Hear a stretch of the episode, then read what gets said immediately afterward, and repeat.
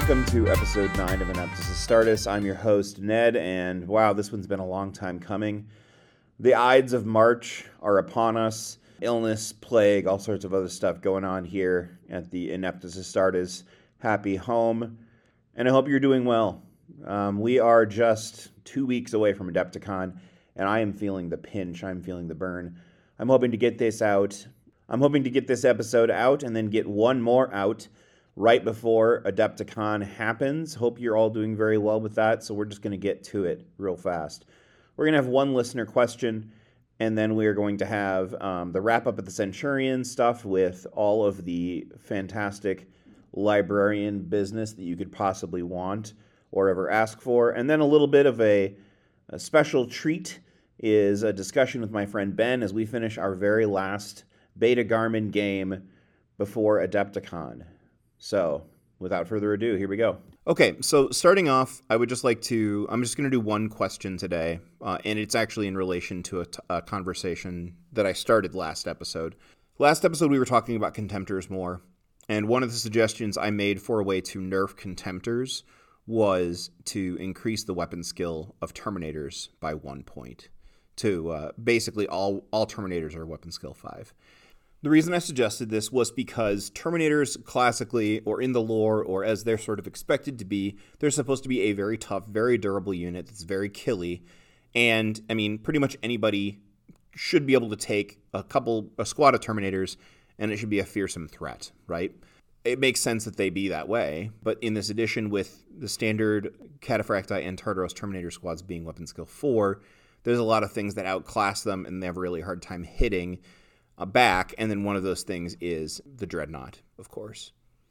So one of the things to, to pay attention to is that, and, and I actually did the math so I can actually talk about this like I know what I'm talking about. The weapon skill boost from 4 to 5 is actually mathematically a better protection from a Dreadnought's Power Fist than a 4 plus invulnerable save, which is dumb to say aloud, but it's true. If you got a Contemptor with two fists, they're charging into attack, they have 5 attacks. With this Contemptor's standard weapon skill of 5 against the standard weapon skill of 4 for regular Terminators, they're hitting 66% of the time, which results in th- roughly three and a half hits. When you factor in the fact that it's going to be a 2 plus to wound, then you're looking at almost three wounds. And then from there, for each one of those nearly three wounds, a Cataphractii Terminator, even with their 4 plus invulnerable save, because of that brutal 3, they only have a 12% chance to save with that 4 plus invulnerable save. So effectively, if a dreadnought with two close combat weapons charges a squad of Terminators, they are very likely going to kill three Terminators, the, um, regardless of invulnerable saves, uh, whatever, because of that brutal three, because of the weapon skill differential, whatever. However, if you take that same squad, increase its weapon skill to five from four, then they are likely to only have two dead Terminators, roughly and that's ignoring the ability for them to save anything at all. So, mathematically speaking, a weapon skill 5 is a better defense than a 4 plus invulnerable save. This, I think, further highlights the problem with Brutal as a mechanic. It's really freaking hard to get around because it, it just it nearly guarantees that you are going to fail against it and it's really scary because dreadnoughts have everything else under the sun as well, then this becomes the problem. But what it does tell me, and now I'm starting to think about this, I'm not sure if this is true or not, is that if I'm going to try to kill dreadnoughts, then I don't necessarily, in hand to hand combat, need to worry so much about invulnerable saves on my units that I'm throwing against them because they're going to die anyway. So, what other units, just generic units, can I get that are cheaper that have at least a weapon skill 5 that could take weapons that would make it easier for them to cut down a dreadnought? Veteran squads, for example. Is that the way to go? I'm not so sure, but it's something to think about. But regardless, that is why I said that weapon skill 5 would be a good way and a good fix for Terminators in general, and I do stand by that even outside of the discussion of Contemptor Dreadnoughts. Okay, we're going to jump now into the Centurion stuff and talk about the Consul Librarian. The Consul Librarian, the, the Legion Librarian, is a 45 point upgrade, and you gain the Psyker subtype special rule, and may also select a single core psychic discipline from the following list of biomancy, divination, pyromancy, telekinesis, telepathy, or thaumaturgy. And in addition, of course, there are some legions that have special rules on the side. We're not going to cover those today. I'm going to put those into a separate video talking about the legion specific centurions and upgrades, so we'll talk about that later. In addition to the, that war gear, a legion librarian may replace a power weapon, pistol, or combi bolter with a force weapon at no additional cost. In addition, they can select a psychic hood for 15 points. More on that gear later but it's important to note that you don't get get the free power weapon, but you get a free upgrade to the power weapon. So before we go any farther, th- there are quite a few terms and concepts attached to the idea of psychic powers that we really need to discuss and talk about. So, first of all, psychic powers there, there's a lot of different things that they can do, but basically, there are psychic attacks, weapons, or powers, and you must be a psyker to do those things. So a psyker is, and this is just from the rulebook, it's a unique subtype that can be applied to a model of any other unit type. It is used to indicate models that are capable of, duh, using psychic powers and weapons. On its own, a subtype grants no abilities and rules, but many other rules, weapons, and abilities will target or require a model with this subtype in order to be used. Often, a rule will reference or target a psyker, and this means any model with a psyker subtype. I'm glad that they lay that out clearly, but whatever. Moving on. Models that are or can become psykers are also given the option to acquire other abilities or attacks that require that unit subtype. So the following examples are common ones that have psyker subtypes. Legion Centurions with the Librarian Consul upgrade, which we're talking about today. Ruinstorm Demon Lords, or Imperial Militia Rogue Psykers. Wouldn't it be nice to see the Ruinstorm Demon Lord character sheet? Sidebar. Sorry, getting back on topic. Okay, Throughout the rules for Psykers, there are references to psychic checks. A psychic check is a leadership test and is taken in exactly the same way as any other check, except special rules that allow a model to modify or automatically pass leadership tests have no effect on psychic checks. So you can't use modifiers on leadership tests, or I'm sorry, to be specific here. You can't use modifiers to modify a psychic check unless it specifically says it's modifying that psychic check. So the most common form of psychic powers are psychic weapons. Um, and they can be all sorts of things. They use basically the exact same characteristics that weapons use, um, but they have some special rules and tags, of course, that are different. A psyker that gains a psychic weapon is equipped with it in the same manner as any other model. A model that has a psyker type may use make shooting attacks using any ranged psychic weapons available to it, or more than one if the model has like you know uh, firing protocols or whatever that's called. Or during the assault phase, a psyker can make an attack using a psychic weapon with the melee type. In close combat, a psychic weapon with the melee type does count for deciding if a model has more than one weapon, but obeys all the usual restrictions, which is good to note. So if you've got a pistol and a psychic weapon, you're getting one additional attack. However, a psychic weapon can never be destroyed or removed unless a rule specifically targets a psychic weapon. And this does not apply to force weapons, which is interesting. I wonder if that's just future proofing. In most cases, the psychic disciplines apply one or more psychic weapons as a part of their abilities. Basically, you're going to get like an ability. Usually, it seems like you're going to get a, a shooting attack and then another sort of attack, and sometimes two. We'll, we'll talk about it in a little bit. Psychic powers are keyed to the discipline that you take. Every psyker gets the basic etheric lightning ability, but then there's additional ones that we will describe in the disciplines. And we're only going to talk about the six basic ones today. Some of the ones that are specific, we, we'll get to those later when we talk about Legion specific consuls. Now, you can suffer what's called a perils of the warp if you fail your test. And Perils of the Warp is a special rule. I mean, it represents the warp like feeding back into your psyker.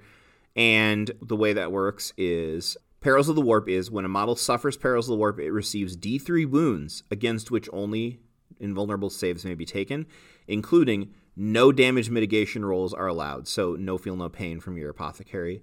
These wounds may be allocated to any model in that unit, including models without the Psyker subtype, in the same manner as those received during a shooting attack.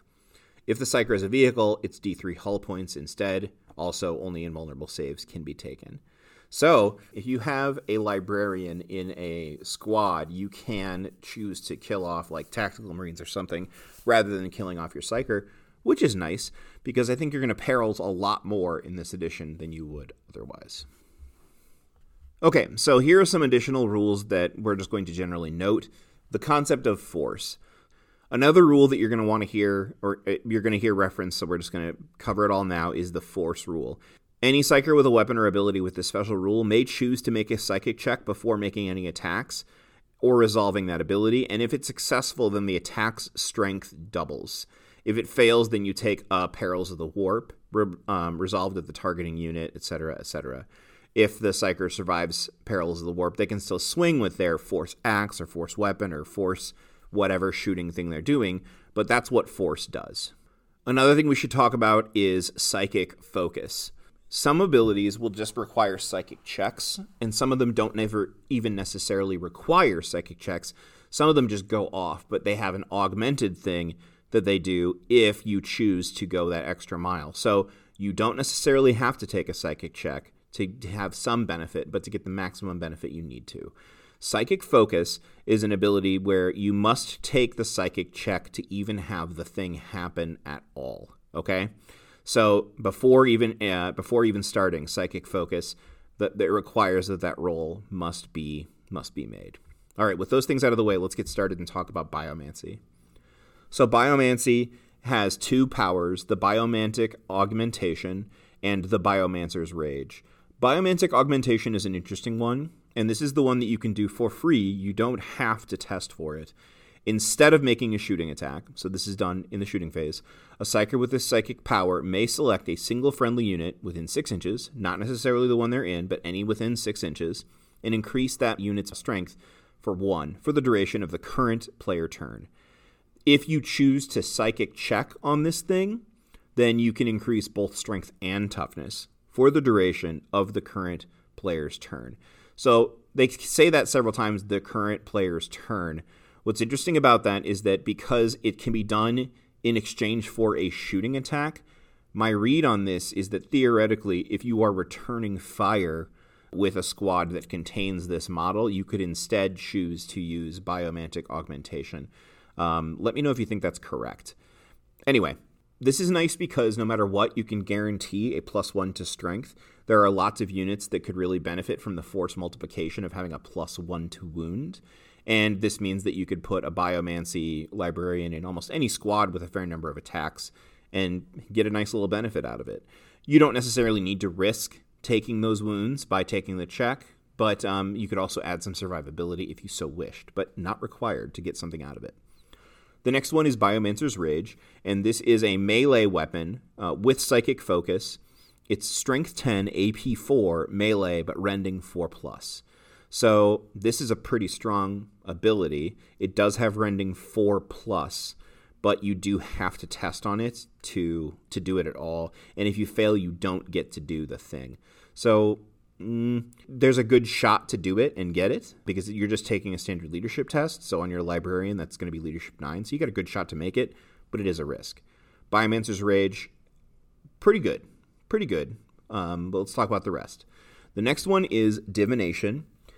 And divination has a psychic power and a psychic weapon. The first one, Divinatory Aegis. Instead of making a shooting attack, a psyker with a psychic power may select a single friendly unit within 12 inches. The target unit then gains the Precision Strike 6 plus and Precision Shots 6 plus special rule for the duration of the current player turn. As a refresher, those rules um, Precision Strikes is for melee combat, and Precision Shots is for shooting attacks. And so basically means whatever you whenever you roll that number, so a 6, then you get to allocate where that hit goes. So it allows you to pull uh, it's the sniper rule essentially and it allows you to pull out uh, and target specific models within a unit regardless if you want to you can then take a psychic check and then it bumps up for both of them to 5 plus so same thing as before you can get the 6 plus precision strikes or shots and shots or you can test on it and get a five up, which is quite a bit better than a six up. Still not like a fantastic ability, and but you do have to worry about taking a Perils of the Warp test. This isn't bad. It's definitely depending, I guess, on the unit. It would be really interesting to put this on like a, uh, you know, some sort of massive melee squad, for example, giving precision strikes to like Khorne berserkers or something. It was, or you know, berserker marines, World Eaters. Sorry, I'm flipping my 40k and 30k together here. But regardless, like th- there's there's a space for it. It would be fun. The next one up is Diviner's Dart, and it is a it's a specific weapon. It's got guided fire, so it ignores line of sight, which is cool. 18 inch range, strength 6, AP 2, assault 1, sniper, and psychic focus. So you have to roll the psychic check to do this before you roll this, the hit roll. If it's passed, then it works as normal. Um, this is interesting because it's it's got sniper, it's AP two, it's strength six. All of those things mean pretty well. Um, it being an assault weapon, you're going to have a high ballistic skill on this model, likely to use it, probably ballistic skill five. It's got strength six, so against most marine bodies or worse, uh, it's going to wound on a two. It has sniper, so you get to pick exactly where it goes, and you don't necessarily need line of sight for it. So dealing one wound to one model to prevent it or take it out from you know combat before you charge that squad or whatever you want to pre-assassinate a sergeant it's pretty cool uh, pretty interesting definitely has its uses because it doesn't have instant death it's only one wound it has limited applications outside of just killing a one wound model or something like that or just causing a little bit of chip damage before you go in to finish something off but you know it has its place perhaps the next up is the pyromancy discipline.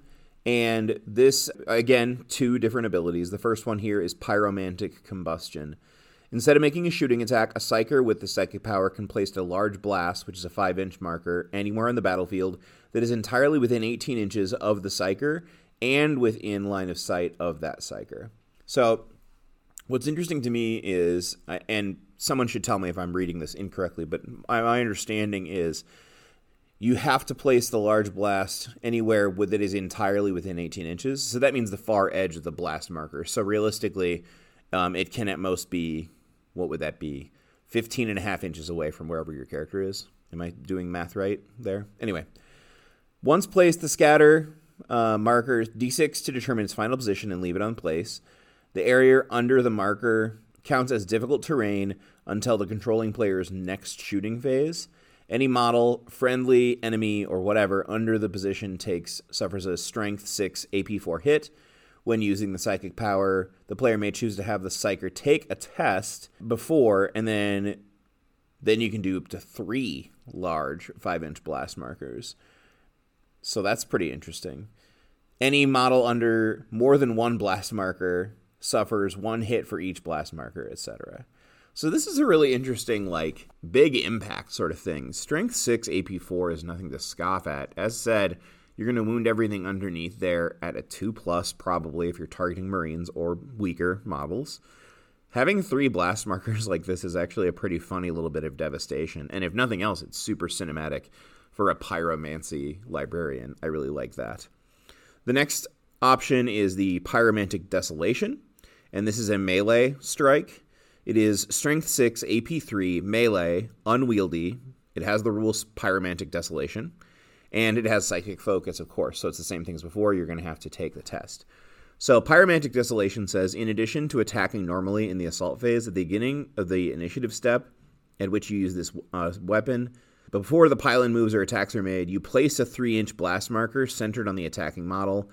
All other models wholly or partially under the marker, friendly or enemy, suffer an automatic hit with the profile shown. These hits are resolved immediately and do not count for the purpose of the resolving the attack or the assault. Once they are resolved, the model may pile in and make any other attacks as normal.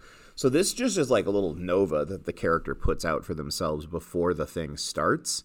And at AP3 strength 6, if you're going against standard bodied power armor marines, you're going to kill a couple of them probably before the fight even begins. Now, it will, you're going to have to be careful about your pile ins here or your, your spacing because this happens, let's see here. It happens before any pile in moves occur. So if you are charging or are charged, you will need to be careful about how this works.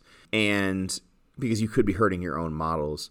Now, the interesting thing here, though, is that you're going to have to, if you want to use this, if you want to use a pyromantic librarian, then you are going to have to be cognizant of this when you are moving these models, especially if you think you're going to be baiting a charge or taking a charge in the next turn. You're probably going to want to put this character way up in front because otherwise it will be too easy for your your opponents to like avoid getting that close to this model and so avoid the teeth of this little rule. It's not like a super devastating ability and pyromancy on the whole is probably okay with some cool options and definitely cool images and cinematics to go along with it. But you know, there's definitely there's definitely more powerful disciplines. Moving on, we're going to talk about telekinesis. So telekinesis again, two powers. The first one is the telekine dome. And instead of moving during the movement phase, a psyker with this psychic power can instead activate this psychic power. All models, friendly and enemy, that are within 8 inches of the psyker gain a 6 plus invulnerable save when targeted by any model that is not also within six inches of the Psyker. If the Psyker moves, makes a shooting attack charges, or successfully charges, then the psychic power ends. Otherwise, it remains in effect indefinitely. When initially using the psychic power, the start of any controlling player's subsequent movement phase while it is still in effect, the player may choose to have the psyker take a psychic check. If this is passed, then the models affected by the psychic power gain a 4 plus invulnerable save instead of a 6 plus invulnerable save. If the check is failed, then the psyker suffers perils of the warp, and the psychic power ends immediately. Okay. A 4 plus invulnerable save on demand is no joke. Now, within 8 inches is actually a pretty big bubble and chunk, so you can actually apply this to multiple models uh, you could hit big squads with this. As a matter of fact, you can hit more than one squad because it's an area of effect ability. So the buff power of this here is pretty excellent. The biggest thing is that again, the lack of mobility and use of it, it doesn't grant it, you know, um, to like a a squad that can then you know charge into combat or take advantage of this. That is that is a bit troubling or a bit problematic, I think. Is a useful defensive power? Absolutely. Does is eight inches as a bubble a pretty impressive amount of space with which to safeguard your models and units? One hundred percent. It does, however, require that test, which is something that you're not going to hit every time. So it's not something you can necessarily guarantee or count on 100% of the time. Still powerful though. I think this ability definitely shows its value more in certain types of lists as when compared to others, though. I mean, if you are playing an army that has a static gun line or even a line of vehicles, um, you know, who doesn't want a 4 plus invulnerable save for a heavy support squad or a line of Predator tanks or Whirlwind Scorpiuses? Or, I mean, it just says within eight inches, so a Fellblade. I mean, wh- whatever's out there make sure that it's touching or within that eight inch bubble, and you can give something a four plus invulnerable save. And the really crazy thing about this rule, of course, is to go back and look at the wording. It lasts indefinitely. So you can pass one leadership test for a psychic check on this power.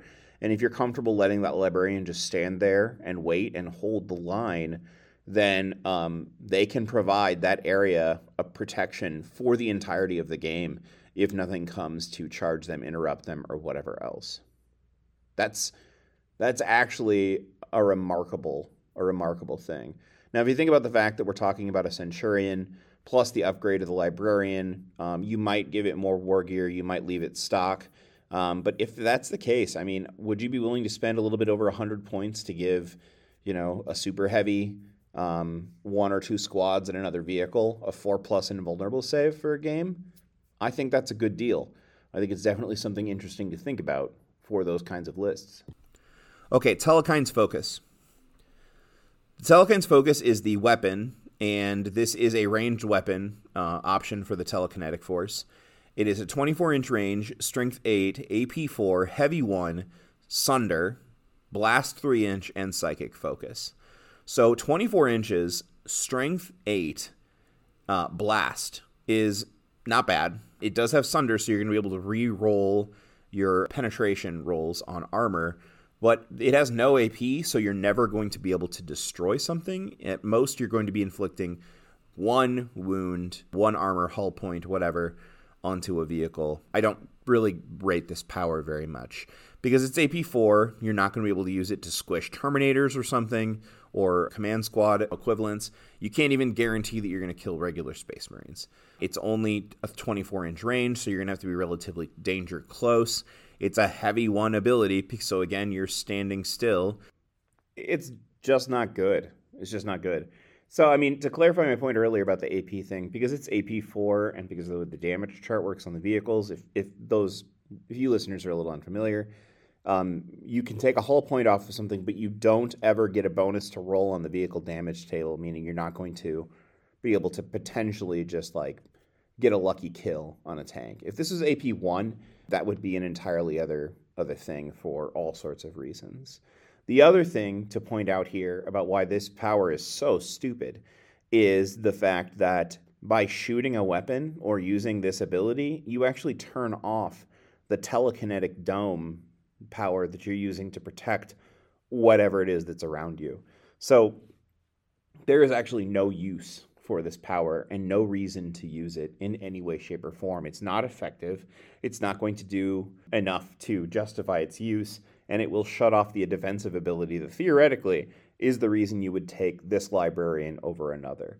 There are other librarian powers that have better offensive capabilities in a lot of other regards. There are better buffs to use other places if you so wish. But if this is going to be a defensive unit that is used to protect your backline or whatever, you can't use this power without making the benefit, the good psychic power from this discipline, invalid. So if you're playing a telekinetic, forget this power exists. Next up, we have the well, we're going to skip. We're going to go to thaumaturgy. Okay. Thaumaturgy, thaumaturgic succor. I apologize. Instead of making a shooting attack, a psyker with a psychic power may select a single friendly unit with at least one model within 12 inches and make a psychic check. If the psychic check is passed, then all non vehicle models in the target unit may roll a d6. On a 5 up, that model regains a single lost wound. This ability cannot be used to increase a model's wounds beyond its starting wound characteristic. Okay, so first off, you're targeting one single unit, and every model in that unit gets a chance to roll. And in a five up, they essentially get a free "it will not die" roll. Okay, that's not bad. That's kind of cool, but there are a couple of I, don't know issues or complications, things that are going to make this less useful than you might think. So first of all, because of the way wound allocation works, you are not likely to be able to put a lot of wounds on a lot of different models. So like, for example, let's say you've got a squad of fire drakes. Wait, actually, are fire drakes characters? No, fire drakes are not characters. Okay. So fire drakes are not characters. So you're going to be able to put, like, you're going to have one guy who's taking on wounds at a time. You could use the psychic power and then allow that one person who's wounded to, on a five up, save one of their wounds. But in most squads, multi um, multi wound squads like Terminators or whatever else, you are effectively only getting one use out of this. Now, there are some squads that are different. Like, so for example, let's say you are using a squad of, I believe, suzerains have the character keyword. I think that who else does? Oh, the special Dark Angels Cenobium Knights also have that keyword. So if you have taken multiple wounds on that unit, then you would get a chance to get more benefit out of this rule. So this power average to to not very good unless you are fielding one of a few units. And even then, it's sort of a small chance or small case situation to be able to really make use of it. Okay, the weapon is a template weapon, ranged a ranged attack, strength 4, AP 3, assault 1, sanctic, and psychic focus. So the sanctic rule says a weapon with a special rule always wounds demons on a 2 plus and any successful invulnerable saves made by demons models against any wounds it inflicts must be re-rolled. So this is really interesting and perhaps really powerful against well an army that we don't have rules for yet. So thaumaturgy is not something that's really easy to assess in its power because at least one of the rules has almost no direct application whatsoever. Um, thaumaturgic succor is okay. I think, in some situations, but pointless in others. And then again, thaumaturgic cleansing. Let's come back and talk about this again once there's actually rules for demons. All right, here's the one that most of you have been waiting for. You've probably already heard that the the average Horus Heresy enjoyer believes that the telepathy psychic discipline is the best. And it's hard to say they're wrong. Telepathy has two pretty darn good powers. So the first one is telepathic fugue.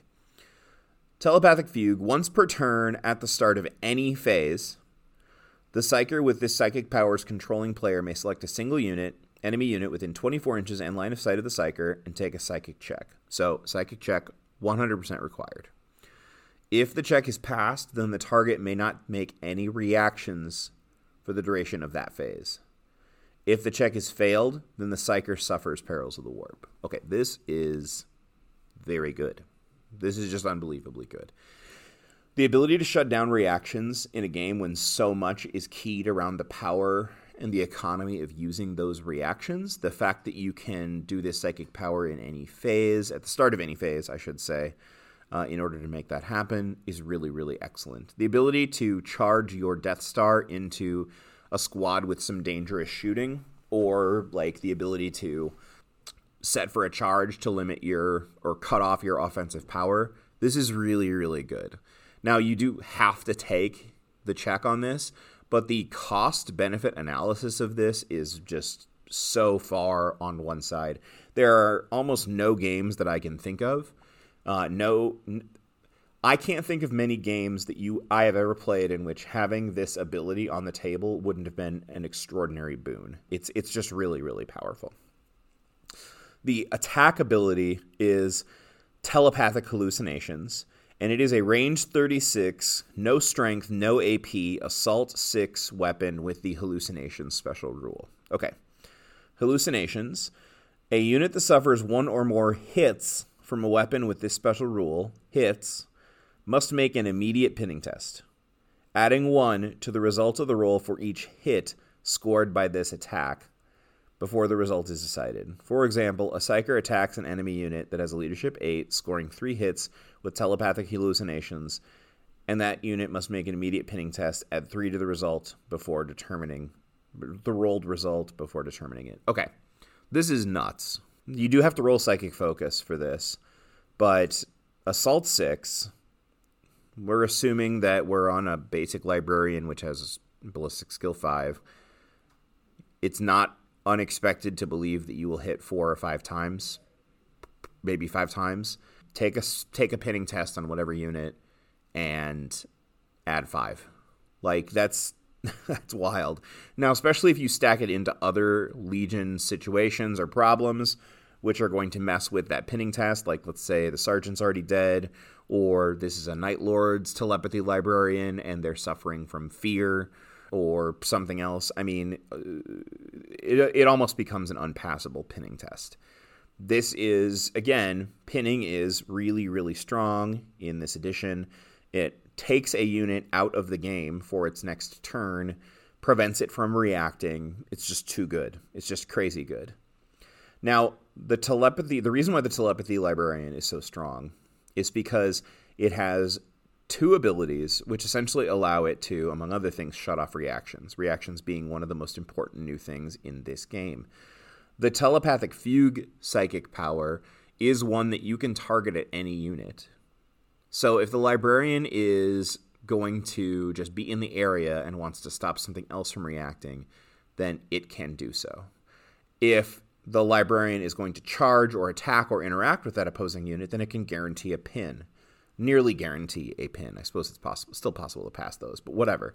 So it has two ways to directly interact with the board and negate one squad's ability to interact.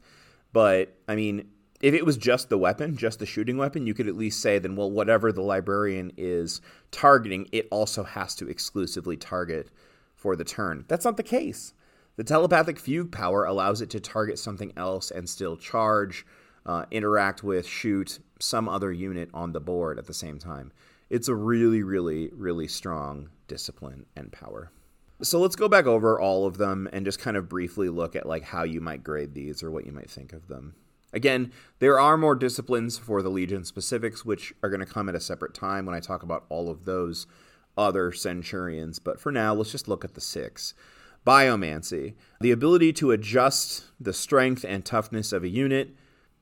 A plus one to any score is pretty darn powerful as it relates to the way the game works, especially considering in a game of d6 is a single plus one in certain situations is game breaking.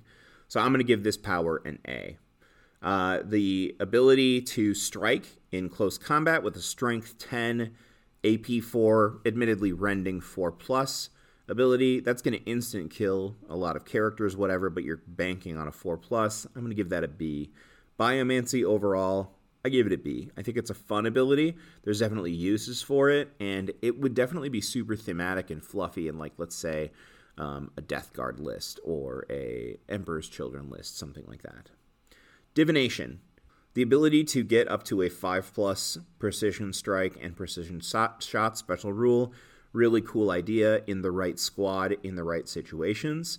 With that psychic check, the 6 plus, uh, I would not write home about that. I would not even bother rating with that. It can only target a single friendly unit, but within 12 inches. Not bad overall. I give that power a B. Diviner's Dart pretty cool to be able to snipe out a sergeant or another character with like a special weapon before you charge or before something else happens. But again, 18 inch range, still have to make the test. Strength 6, not guaranteed. Only one wound, so it's not going to instant kill a character. I give it a B. Overall, Divination also earns a B. Pyromancy. I love pyromantic combustion. I think it's just a cool idea. I love putting down blast templates. That being said, uh, strength 6, AP4, you're not likely to do much other than cause some armor checks and armor saves. I don't know. You know what? I'm changing my mind. I'm going to an uh, I'm going to an A on this one. I like I like I like big pie plates. Uh, you do have to take a check for that, so we'll see.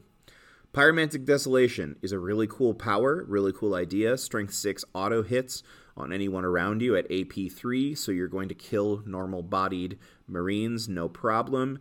However, because of the placement of it when it happens and uh, the ability for an opponent to maneuver around it, I'm going to give that ability a C. Overall, I'd give Pyromancy a B to maybe a B minus. It's a fun ability, uh, sounds cool, but uh, definitely requires specific use. All right, telekinesis. The Telekine Dome is very powerful. Eight inch bubble that you can just kind of give cover to whatever you need to, depending on what you're looking to do with it what you have in your army. This will obviously, the mileage will vary depending on how you use it, but the opportunity for creative building and really maximizing this power, it's definitely out there.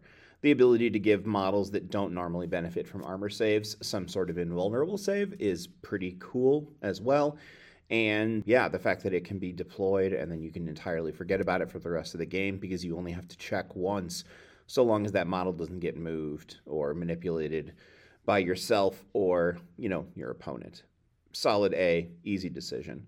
Uh, the telekinetic weapon is so so bad. It itself deserves a C just for the fact that it's strength eight, but it doesn't have the AP to threaten infantry reliably. It doesn't have the range to be a long range effect to do something. It has Sunder, but it has no AP so it can't really do anything to vehicles, and it'll wound a dreadnought, but they probably won't care. So it's a C for the power, but it's worse. It has to be considered an F power when you add on to the fact that its use will disrupt the Telekine Dome, which is the only reason you're taking this librarian in the first place. You know what? Hey, let's cheat. If we think about negating that second power from the list, telekinesis is a solid A power, but it's a solid C if you consider the fact that it has one entirely useless power that you're probably never going to try to use. Thaumaturgy, oh thaumaturgy, poor thaumaturgy. Thaumaturgic succor has very limited applications unless you're using specific units, and those specific units have undergone specific circumstances. Also, needs more data. I'm going to give this a D. And thaumaturgic cleansing, solid F, just because it applies to a subset of models that we really don't have on the board yet. So try again later. But telepathy, sweet, sweet telepathy. Telepathic fugue, the ability to just shut off reactions within 24 inches.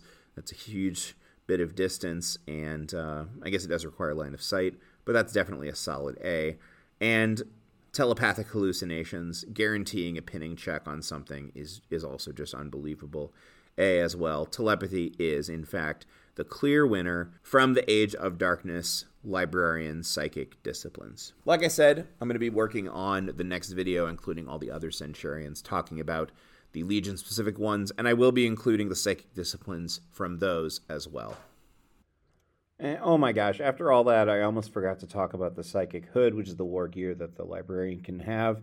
Any enemy model within 18 inches and in line of sight of a model with psychic hood must reduce its leadership by two when making psychic checks. So this is a way for psykers to mess with other psykers. Uh, the model is not cumulative, and no model may suffer from penalties from more than one psychic hood. But I mean, it, it just means that if you're having a psyker duel and one of your psykers has this, then it's you know it's going to be costly. A minus two is a huge swing in the likelihood of passing a leadership test. Also, though, I mean, it is only 18 inches, but a lot of the psychic powers that matter are going to have that relative range, be within that relative range, or pretty darn close to it. So it's close enough to matter um, as far as the distance. It's 15 points usually, so it's not cheap. It's not free for sure, and it will only apply when there's a psyker v psyker sort of situation, but it's something worth looking at. Also, going forward, I will be releasing a video talking about all of the Centurions now that we're done with everything, or we will be done with everything once we get the Legion specific ones. So look for that content on YouTube as well. This next segment was recorded a couple weeks ago, and this is the final recorded game of my Beta Garmon narrative thing that I've been doing with my buddy Ben. And uh, we had a great time playing with it, so I wanted to make sure to record it for posterity and share it with all of you. So enjoy. All right, and I'm here with Ben for our what will be our very last Beta Garmon game. We're pretty excited to play this. It's been this is uh, sorry for the the delay between episodes. Um, I got real sick, and I was waiting to feel better so I didn't sound so much like crap. And now I think I'm just getting sick again anyway, so we're just going through it. Also, we're kind of on the push because it's the end of February and we got to get our February game in before Beta Garmon next month. That's right. Yeah. Hey there, Ineptus Astartes fans. Yes. So anyway, um, we are we're going to be playing a um, the mission that I've been talking about for a while.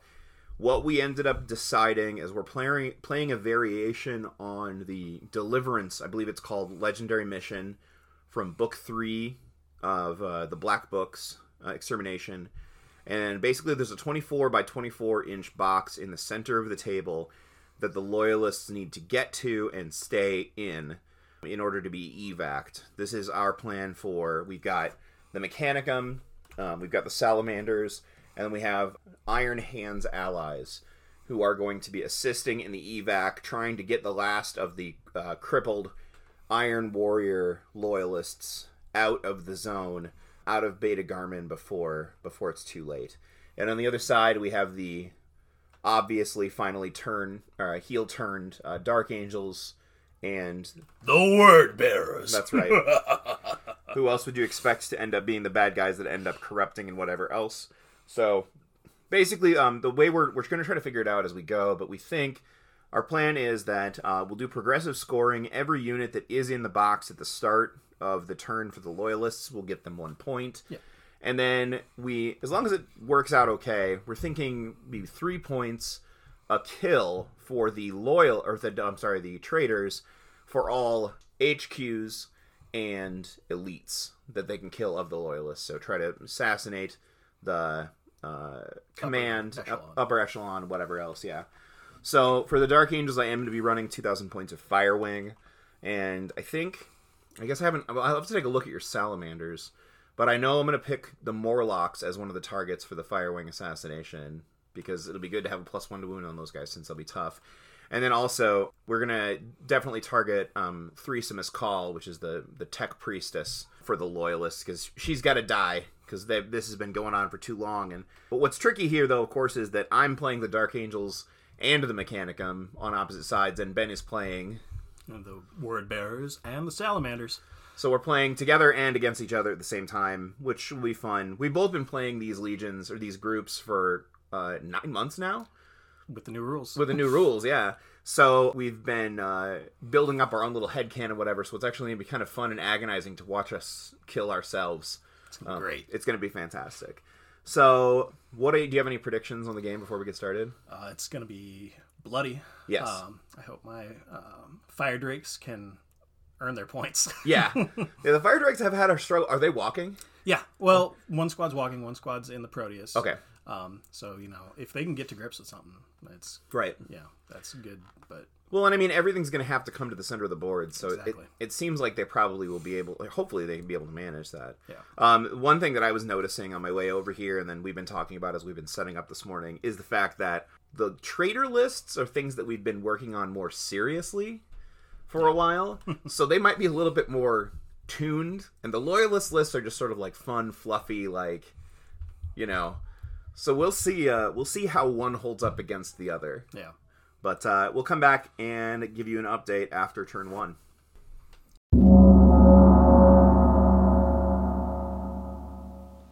When I edit this, I'm going to make sure there's a really stupid, like really, really stupid gong sound or something in between the turns. You like that? All right. All right, we kicked the kids out of the basement for a minute so we can do a little discussion about turn one. yep. Going pretty well so far? Yeah. Um, the loyalists kicked it off pretty well. Yeah. The uh, loyalists, uh, the salamanders, the whirlwind, Scorpius. Yeah. the Scorpius was really gross, really effective, and took out half of Half my heavy support squad for the word bearers. Yeah. Yep. And so then, and then I my uh, Myrmidons took out the other half. Yep. Which honestly is good because that was one thing I was really concerned about. Our list didn't have much as far as long range shooting, and no pinning to speak of. Yeah. So like they were either gonna kill the heck out of us or um, we were gonna have to kill them. So. Yeah. Although my terrible plasma saving on myself, like Yeah. I, I I killed uh, two of that squad by myself, or t- almost Yeah. You did more damage to your own squad than uh, my return fire did. Yes, yes, correct. um, what else has been going on? Oh, the champion almost ate it. Yeah. Yeah. He took a bunch of sniper shots to the face. So that was one of the things the uh, the Dark Angels list that I've been running. You know, using Seekers, and we both have Recon Marines on the Traitor side, and just plinking out characters and whatever. And we almost took out that champion right away. Um, but we'll see. I'm I'm I'm leaning right now towards thinking the uh, the loyalists have a bit of an advantage right now. Uh, with that big loss of that tactical squad, and then the fact that we miscounted our points and there was dre- too many dreadnoughts on the table for the traitors. Yeah. So it definitely changes the scope of the battle, but we'll have to see what comes next. yeah. I mean, once the melee in the middle starts, um, Yeah, that'll really determine things. a big deal. One of the things that uh, I'm I'm bringing a I've got a squad of Morlocks, and they are of course tough as nails with battle hardened one, and then they've got the natural minus one strength towards being shot at, so they're pretty tough. Uh, however, one thing that's really good at just uh, high toughness or durable, um, you know, units is rules with instant death.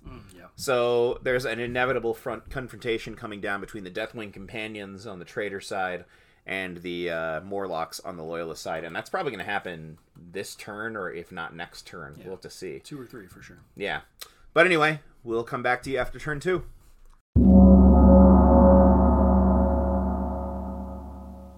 All right. So this time we're back at the end of turn two. Uh, there are even more kids over at the house now, so it's extra loud. But whatever, folks.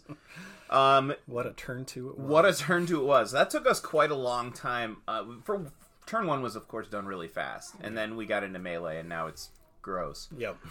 But man, what a turn two it was. Yeah. The uh I mean, top of turn two went pretty quick for the Yeah. loyalists getting up into Yeah. the space. Um did a lot of shooting. Yeah. Didn't have any charges though because we killed off everything that was within charge range. Right. So yeah, we set up we set up some charges which we didn't end up needing, but we did yeah we did demolish a lot of stuff. Yeah, we got the uh, Leviathan off the board. Yep. Took out most one of my big tactical squads. Yep. Yeah. Um, the uh, the turn two for the traitors so far has been lacking. I mean, they did take off. They picked up two whole squads, Yeah, that's true. but so they weren't.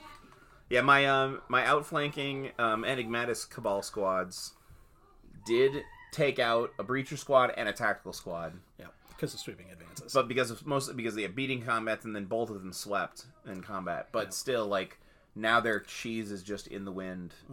ready to get burned down. Yeah. Also hilariously, Is that is that squad gone? Yeah, it is. Yeah, the Scorpius. Yeah. you, hit- you came out. Scorpius hit him with the wall of death from the pintle-mounted Yeah. Dragon's Breath Heavy Flamer, and then returned fire, second reaction in the second phase, and just burned him the rest of the way out. So what I had been doing lately is um, using recon marines with the Dark Angels and putting them in an outflank strike and giving them melt bombs, and then just run up on a tank and they tag something and they and they wreck it. Well, Ben knew this and um, put a dragon's what is it? It's a Dragon's Breath Heavy pintle-mounted Dragon's Breath Heavy Flamer. Because yeah, in in previous games, it's been in the wind if it doesn't do its job and somebody Yeah. gets in on the backfield. He's just helpless. Can't return fire. Can't Overwatch. Can't anything. But So talk about a good a good adjustment for your meta. oh heck yeah. right? but um, that silly that silly flamer. Um, so the, the biggest thing too was the fact that um, I mean, I guess it didn't matter because you killed it on the reaction anyhow. Yeah. But um, that squad rolled a double one for its charge anyway, so Yeah. they would have been shot to death the next turn no matter what. For sure. But But hit rolling the uh, the six on the d six for that wall of death with the dragon's breath is nuts. Is, It's a lot. it's huge. Yeah. Um, the big thing, well, especially for targeting small squads, Exactly. because you know, I mean, you should be able to to to weather six hits in a bigger squad, but when there's only five guys or two guys at that point, Yeah. then yeah, you're screwed. Um, the big thing here is that the outflank assault has not had as much of an impact as it needed to have to help out the traitors, and so now they're about to face a lot of pain Yeah. um, and they don't even need. We don't even need to charge those guys. We can shoot them. But the, also talk about the the fire raptors or not fire raptors. Fire drakes. Yeah. The fire They- drakes just did. Yeah, we held the right flank uh, completely. We took three squads of word bearers charging into us, Mm-hmm. including the um, Ashen Circle, and just tanked all of it. We lost one guy, Yeah. uh, and our Praetor took out the word bearers Praetor. Mm-hmm. He, he took a few hits on the way down, Mm-hmm. um, but they are in a good spot to Yeah. come back and see if they can't just stomp the rest of those guys off the board. it's been a pretty bad run for the traitors this turn. Bad luck. Less than effective targeting. A lot of failed leadership. A lot of failed leadership tests too. But then, like you know, basically going into our so it's it's about to be top of three, and the tr- the loyalists are going to have a go. I mean, honestly, I really doubt we'll need to play this out past turn three Probably not. because there won't be much left. The traitors are going to need to survive the shooting, which I don't know that they can, Yeah. and they will need to t- uh, pick apart a few of the high value targets. The one benefit, the one good thing they have going for them right now is that the Dark Angels were able to wreck the Land Raider that had the Morlocks in it, and the Morlocks got pinned as a result. So the five, you know, the pretty souped up uh, five man Morlock squad is stuck, And I think they're there. in position to get sniped again too. Maybe, yeah. Uh, they could get sniped again, um, but basically, it really depends. You've got a Fire Drake squad over there. Yeah. Another one They're gonna come up and and do some work. defend. Yeah, and so I've got I've got my Deathwing um, uh, companions that are going to want to do something, but they're gonna get charged, Yeah, and so it really depends. I mean this this next turn will be real bloody. Um, they're gonna have to do a lot of work. yeah, it's gonna be tough. So Both all right, sides have a lot to do. both sides do have a lot to do, but I think the loyal. I mean, it would take a lot for the loyalists to lose at this point. Yeah, I feel I like. think they're gonna make it off. Yeah. How many we, we we scored? What they had ten victory points. Yep, at the start. Yeah.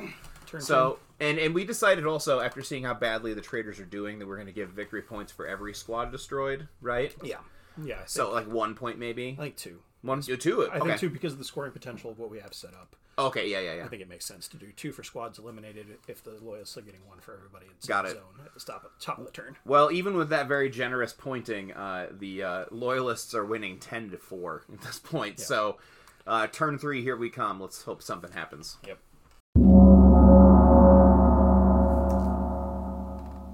Oh, hold on. Where's my beer? There's only barely any left. okay, we're back. Um, earlier than we thought we'd be. Uh, halfway through turn three, right? Yeah. Yep. That was just the top of turn three. Loyalists came out swinging.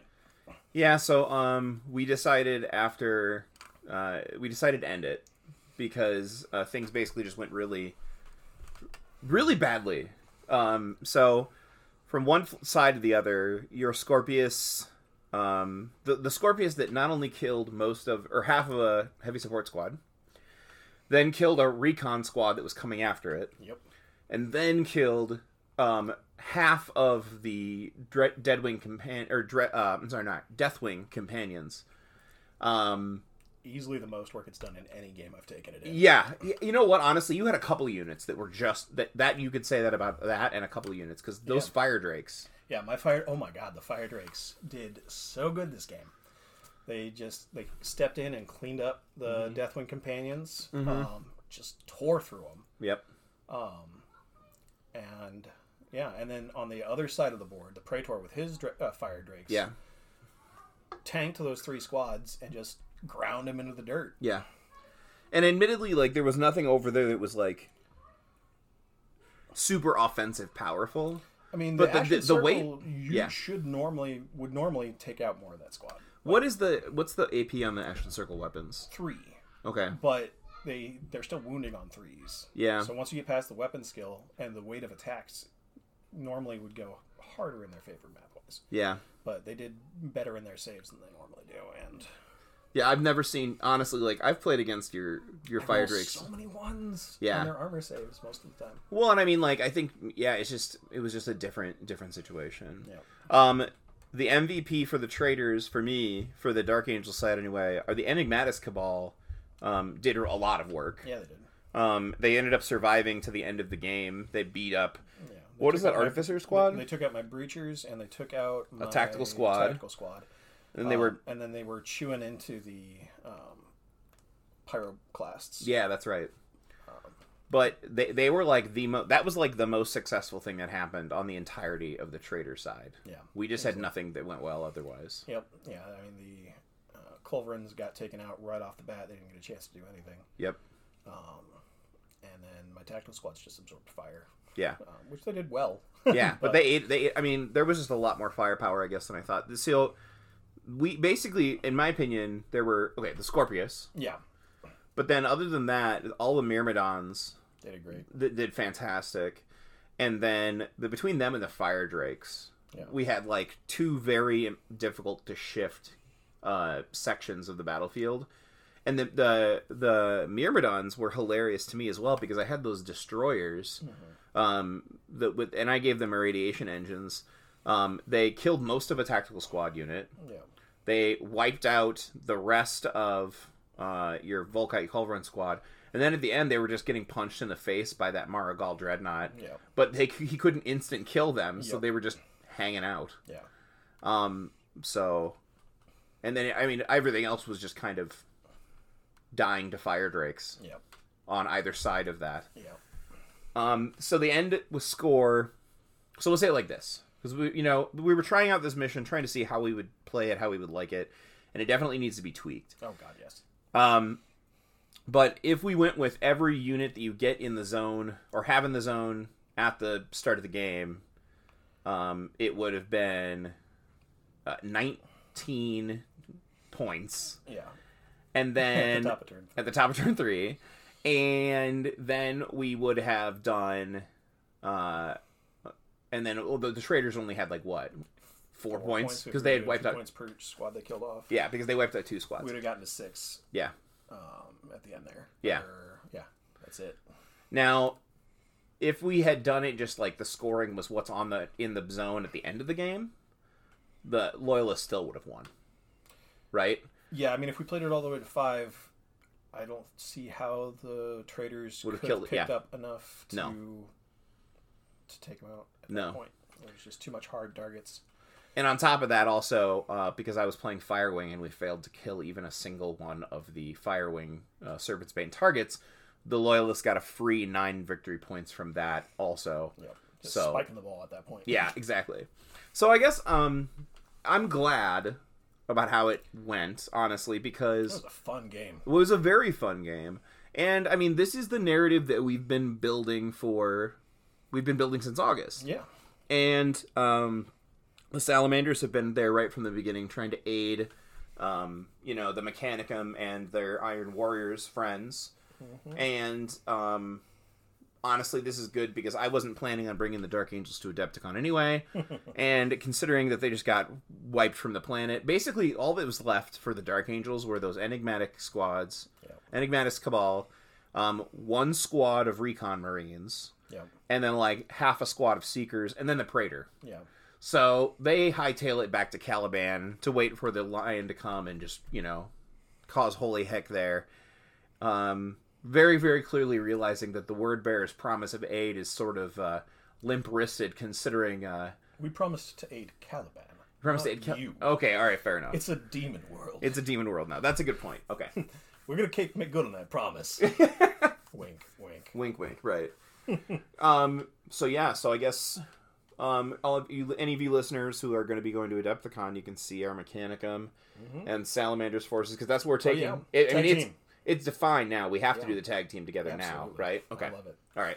So we're doing Salamanders and Mechanicum at tag team, and then we'll also see see you all at the Push for Beta Garmon event on Friday night. I'll be bringing my word bearers for that. You are bringing your word bearers for that. Yep. Awesome. I got like eight lists for them. I gotta narrow it down.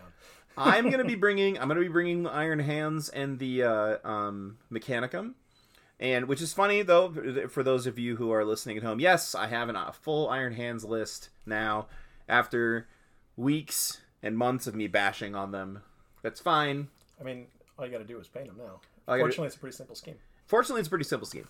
Um, we're gonna be going for a. So I figured uh, the uh, we're playing them at uh, Beta Garmon three. Yeah, we got less than a month. We have less than a month. Less than a month. No problem. Not a problem. I've got to go. I've got a spring break vacation and There a grading period in between now and then, so I'll have plenty of time. Just kidding. All right. Good job, everybody, and uh, thanks for listening. See you all at Adepticon. See you there.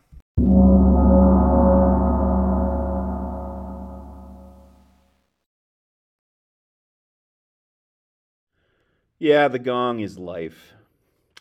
Well, anyway, um, I want to thank you very much for listening through to the end of another episode. Um, I really want to thank everyone who's been supporting the channel, uh, leaving kind messages, sending emails, whatever. Uh, let you make you aware of the fact that there is a link in the comments below for my Shopify page. I am, I mean, I've got like what a coffee cup and one shirt on there but just trying to explore different ways to try to get a little bit of revenue going to pay for data storage for the podcast. Um, to say nothing of like, I don't know, microphones and other stuff. Um, but anyway, it's available there, um, and uh, it would be really great. Thank you so much. Hope to see you at Adepticon. Um, it is Wednesday, March 8th, as I finish putting the final touches on this episode. And in one week and one, no, wait, no, it's not true. In two weeks and one night, I will be at Adepticon, and hopefully I see some of you there. Um, if you do, uh, make sure to say hi. I'd love to meet you, listeners, at Adepticon. We've got a family vacation next week, the first big family vacation uh, my little family has ever done. So, you know, send good vibes that that goes well, uh, traveling with children through an airport. But I will be out of action during that time, and I'm hoping to drop one more episode. Um, maybe I'll get fancy and drop it the Tuesday before Adepticon or something.